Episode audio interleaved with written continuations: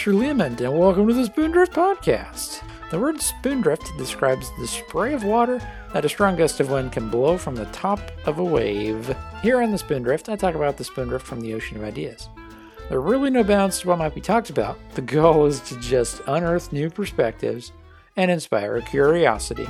In this week's episode, I talk all about pens, and by pens I mean the writing instrument. I'll go through the mechanics of fountain pens and ballpoint pens before talking a bit about my personal take on the pen versus pencil debate. Let's get right into it. The other day I was trying to write with my fountain pen and it wasn't working. To back up a bit, I I bought a fountain pen a couple of years ago because um well, I don't really know. I'd, I'd always thought the idea of one was pretty neat and I, I bought it from a really small and interesting writing store that had all sorts of notebooks, pens, and books. And they had the pens there, and I thought, okay, maybe it's time I actually get one now. So I did. It, the pen, it's made by a pretty well established German pen manufacturer. So it, it has a large company to back up its reliability. So I figured it might as well. It, it would be it would be worth the money because it wasn't exactly cheap. Um, and I and I figured it would last me. I also bought some backup ink cartridges. The pen itself came with a blue ink cartridge, and I bought a little box of black ones. I was kind of excited about the prospect of having to actually change the ink.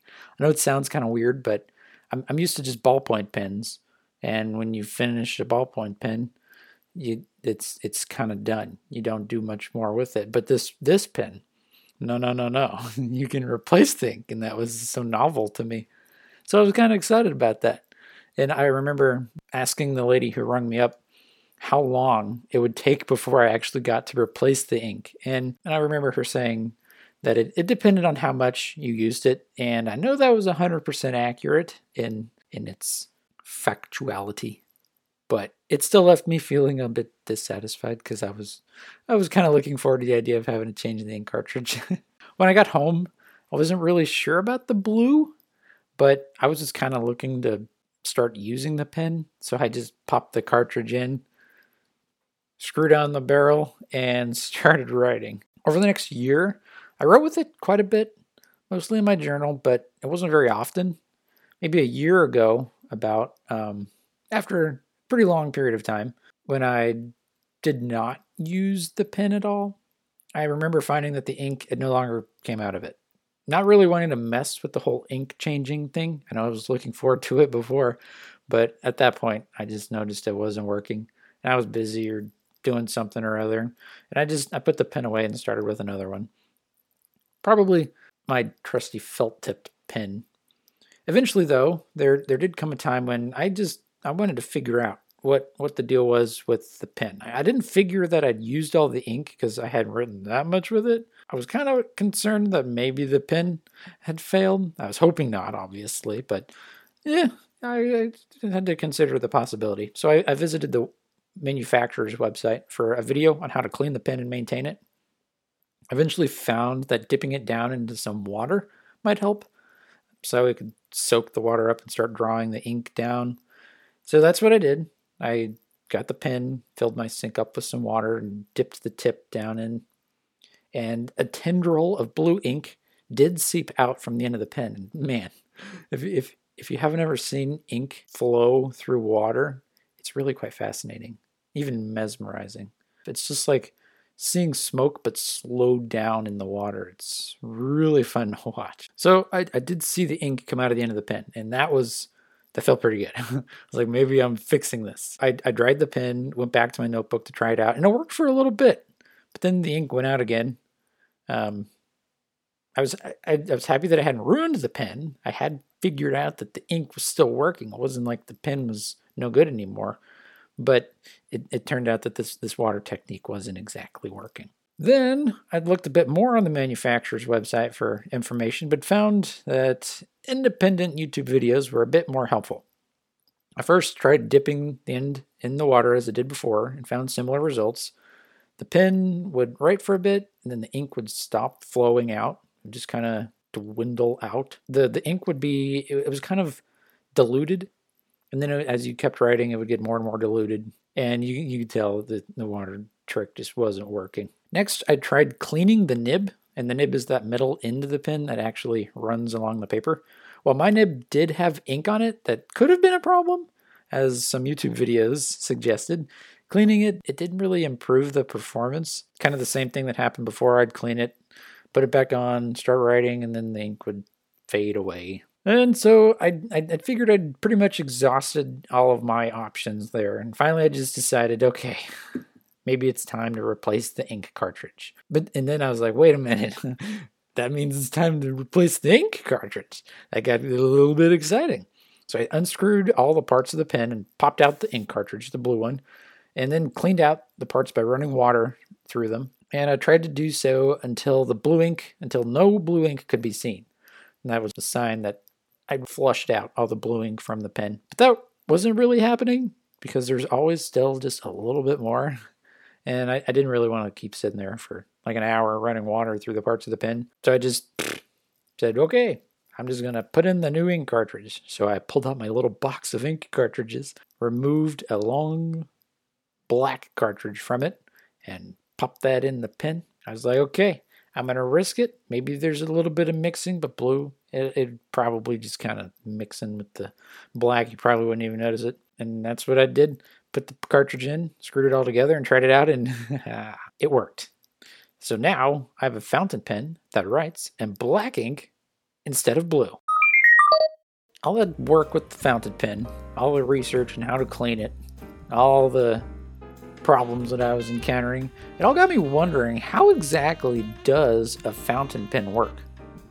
I was moving all these parts around and wondering how the ink wouldn't just kind of leak out the end of the pen, because that's what happened when it was underwater. Put water under it, you'd see the blue ink as I was trying to fix it, it would seep down into the water. But when it was out in the air, it didn't leak. So I'm like, okay, why is this? So now let's find out how it is that a fountain pen actually works. First, let's dig into the parts of a fountain pen. When you first look at a fountain pen, you probably see two parts the cap and the barrel. The cap is the covering part that snaps on over the writing part of the pen. While they do exist, I'm not talking about retractable fountain pens, which would be kind of like a like a ballpoint pen that you click and then the end of it pops out and you can write and then you click it again and it recedes back into the pen and you don't have to worry about getting ink on anything or accidentally writing on stuff. That does happen. There are fountain pens that retract, but that's not the kind I'm talking about. I'm just talking about a pen that you put a cap on. the barrel then is the tube that goes over the insides of the pen. That's the part of the pen that kind of rests against your hand when you write. Now, we shall uncap the pen. The next part of interest is the piece of metal that you actually run along the surface of the paper. That piece of metal is called the nib, N-I-B. And if you were to try to describe the shape of it, I I would kind of say it looks like the hand of a queen waving to a crowd of people with all her fingers smushed together and the palms slightly cupped. It's kind of what a that's kind of what a fountain pen nib looks like. Along the back of the nib, or the back of your hand in, in my analogy, there's a long groove that runs along the center of it, from the tip of the nib to about the center. This would be like the space between your middle and ring fingers. And then, when the groove ends, there's a little circle. The circle and groove are what allow ink to flow down the nib and for air to flow into the pen. Next, we have the piece, usually plastic, that sits right up against the nib. It's called the feed. It is the part through which ink moves from the ink cartridge down to the nib. An important part of the feed is a series of fins that you can that can be seen further up on the feed. It's it's a bit away from the nib, and the fins are called the collector and keep too much ink from flowing through. Finally, we have the ink reservoir. It is located in the middle of the pen and hidden by the barrel.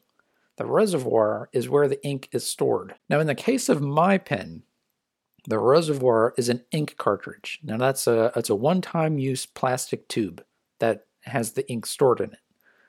Now, if you've ever taken apart a ballpoint pen, you probably are familiar with the the looks of the ink reservoir. It's usually just this clear tube that runs the length of the inside of the pen, and you can usually see the black or blue ink up to a certain point and then it stops and then it's all clear from that point up.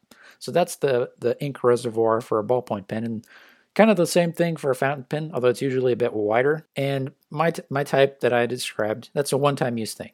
You put it in, you run out of ink, pull it out, throw it away, put in a new one. However, there is another option, and that's called a converter for fountain pens. A converter is basically a reusable ink cartridge. You dip it down into a bottle of ink and suck ink up into the converter by moving a piston up. The converter then sits down in the pen, and if you want to change the ink color, you just pull out the converter, dump the, the ink that's still in the converter out into the bottle, and fill it up with another color pretty neat and pretty useful if you do change ink colors a lot. You can clean that out, change it, and not have to worry about throwing away a bunch of cartridges. And also this would allow for longer time between having to purchase new ink because the ink comes in like a small glass jar that you can get different colors like black, blue, green, you name it, your ink color. You can get it in a jar and then you can store it and then use a converter, pull out your little jar, fill up the ink color you want, put it in your pen. So it's it's a bit it's a bit more um, easy to use and easy to change up your variety of ink color. So it's pretty neat. Now that we have all the parts out of the way, let's talk about operation. The key to making a fountain pen is controlling the exchange of ink and air in the ink reservoir. I found an article on explainthatstuff.com that uses a really great analogy to help understand the ink air interaction, which is key to making a fountain pen work. Imagine filling a bottle of water up and then turning it upside down. What would you expect to happen? Picture that in your mind. Take a, an old bottle of water, stick it under the faucet, fill it full with water, and then flip it upside down. What's going to happen? Well, the water is going to fall out, right? you are probably also imagining how there won't be a steady flow of water. Water will kind of just glob out of the bottle and it'll there will be a pause and then a big bubble will be let in. And that bubble will form in the bottle, which then quickly floats up to the top of the inverted bottle, and the water then will continue to flow. And th- that pattern will kind of happen. The water will flow in an uneven but steady pattern of water, bubble, water, bubble. And you get that glub, glub, glub, glub, glub, glub. And that's the same thing that happens in a fountain pen, but a bit more controlled. In the feed, that part earlier that I talked about, that's right next to the nib, the metal nib on the end of the pen, it has tiny parallel channels that run through it. For example, a pen might have three small channels meant for ink to flow down them, and one bigger one to allow air to flow up. Now, two things help the ink to flow. One is gravity, of course. You've got the you got the ink in the reservoir, and the weight of the ink is what makes it want to move downward in the pen down toward the tip where you're going to write. And then the second thing that allows for this exchange to happen is capillary action. That is when the ink, just like any other liquid, naturally tends to want to move on its own through a narrow channel. So ink, it flows down the reservoir and air flows up into it. Funny thing here, capillary action, you, you may sometimes come across the term like a capillary tube or capillaries, like there are biological capillaries like in your lungs that help the breathing process happen. But capillary tubes are just really, really, really small tubes that a fluid can flow through. And when they when when such small tubes are ever used in a part or in some sort of organism, the idea is just to help fluid move through them easier because that small diameter tube, it allows the fluid to kind of move on its own. All right, so now we have a little bit of an understanding of this air ink interaction here. Now you might be asking why the ink doesn't just constantly flow out from the end of the pen. Now that's because the holes for ink are so small. Now if you were to make the hole on the water bottle from before really small, like you cap the bottle and then just like put a pin prick in the cap of the water bottle, you would be able to tip the bottle over and no water would pour out. The atmospheric pressure would be enough to stop the water from moving through the hole. And also, that hole is small enough that the water wouldn't be able to leave and allow the air to also come in at the same time. So when it was big, when the hole was big, air could move up and cause those bubbles, water could flow out, and so you had the, the glob, glob, glob interaction. But if the hole is really small, there's not enough space for air to move in and water to move out, so it just doesn't happen. With a pen, it takes a person to press the nib against the paper and drag it along to get the ink flowing. As the nib moves and the ink is drawn from the pen down onto the paper, the ink actually helps pull itself out of the pen. And that's because the ink wants to stick together. So as some of it leaves the pen, the air ink exchange is initiated. When the writing stops and there's no more ink kind of pulling itself out of the pen down onto the paper, there's not enough area for the ink to continue to flow through on its own so the pen doesn't leak the the ink stays in the pen and you don't have to worry about the ink just flowing out and going everywhere. So that's kind of the gist of how a fountain pen works, which is it's kind of fascinating. It's been around for a long time. It's one of the earlier forms of a pen, a fountain pen. Okay, so what about ballpoint pens? While Fountain pens, they were once the go-to writing instrument. It is ballpoint pens that are ubiquitous now. Why is that? Well, as reported by HowStuffWorks.com, couple of downsides to fountain pens are that one, the ink can flow unevenly. There are a lot of parts that the ink has to go through. Two, the ink doesn't dry very quickly. Now that's because in a fountain pen, the ink has to be exposed to air because we talked a lot about the exchange between air and ink from the ink reservoir. So the, the, the ink has to be able to be exposed to air. And if that is going to be a reality of a fountain pen, the ink has to not dry really quick immediately upon exposure to air.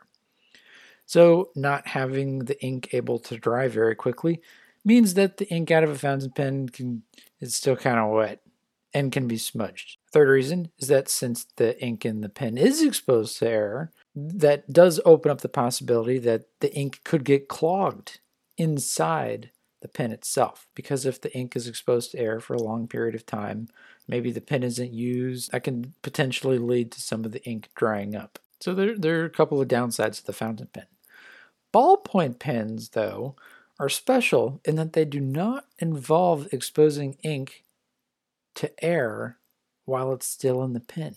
Now, the way that they work is through the use of a ball and socket structure in the pin's tip. You might have noticed this if you've ever taken apart a ballpoint pen before. I know I certainly have. The tip of the pen has a tiny ball that sits real comfortably in a little nest. That is the, the pin's tip. And the tip of the pen, it, it has that ball sitting there. Half the ball is exposed to the air, and then the other half of the ball is hidden up inside the tip of the pin. To help you kind of picture this, here's a quick analogy. Imagine taking a pipe and then place a marble that is like the same diameter as the pipe. Place that marble right at the end of the pipe, so that way it touches all the way around the edge of the pipe.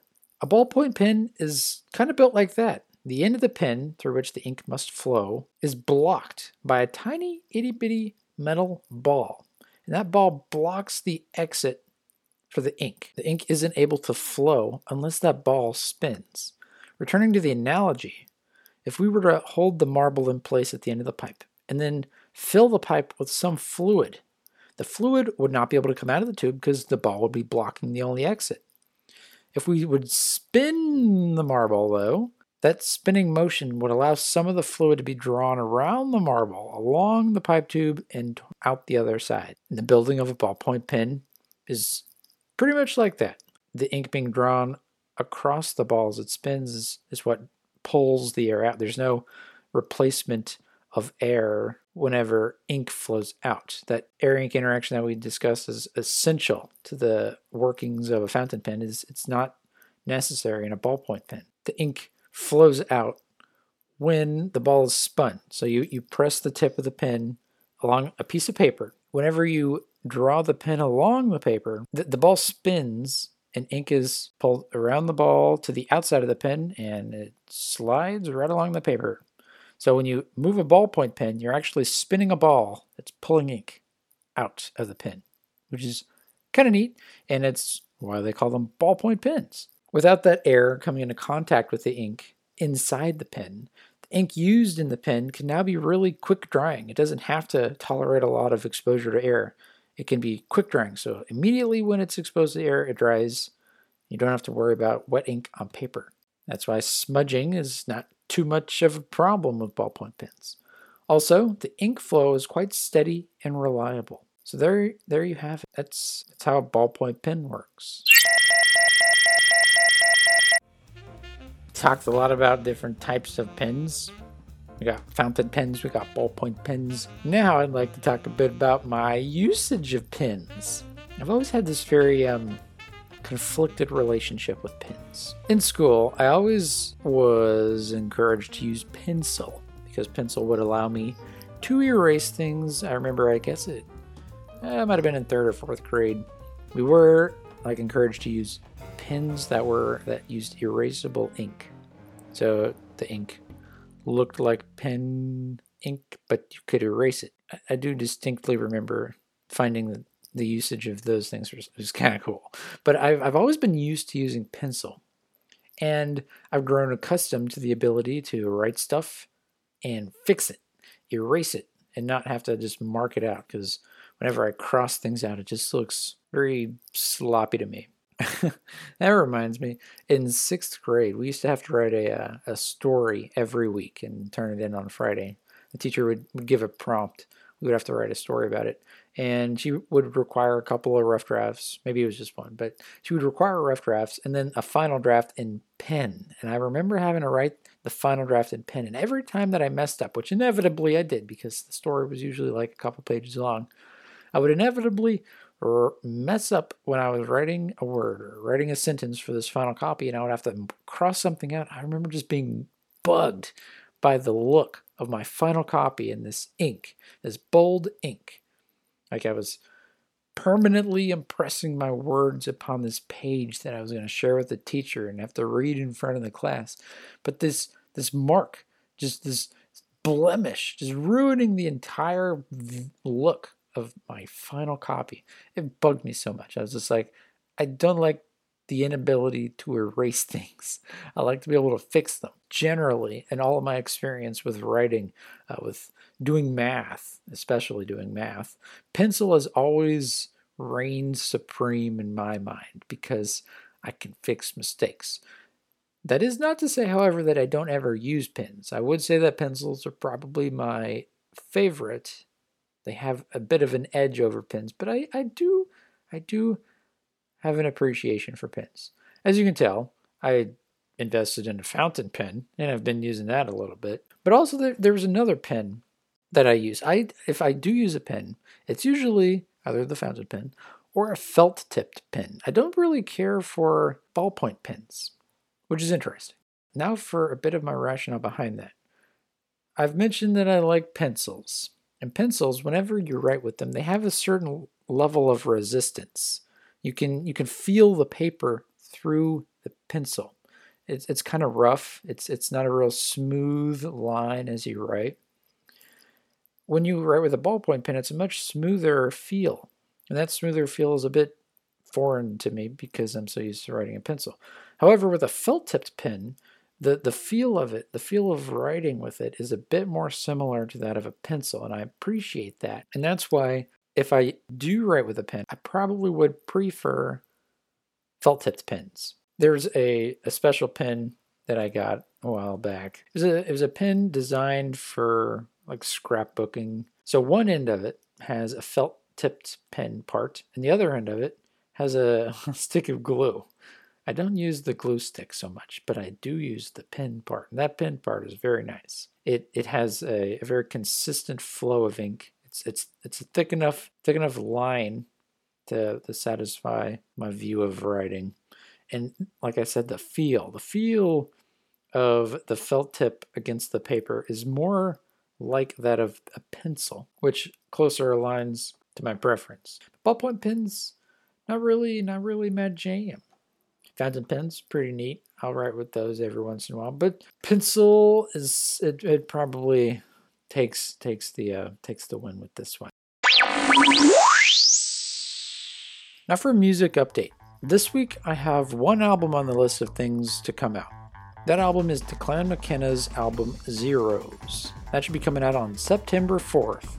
My music picks this week are Wishing Well by New Politics, that's American Alternative, 53.29 by Childish Gambino, American R&B, There Must Be More Than Blood by Car Seat Headrest, and yes, that's that's their name, American Indie Rock. In the Mirror by Yeji, Korean Electronic, and Chingiz Khan by Woo, Korean Rap. Thank you for listening to this episode of The Spoondrift.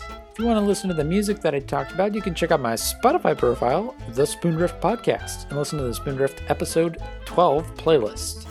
For more episodes of The Spoondrift, you can visit Spotify, Apple Podcasts, Google Podcasts, Spinnaker Radio's home on the web, radio.unfspinnaker.com, or wherever you get your podcasts. If you want to keep up to date on everything to do with Spoondrift, you can follow me on Twitter at SpoondriftPod, that's at SpoondriftPod, or on Instagram at Spoondrift Podcast. In conclusion of today's episode, I might say that the permanence of writing with a pen is a bit like life. Very profound, I know. While we may not want to look at our mistakes, the act of not being able to completely erase them could be a good thing. I will talk to you in the next episode.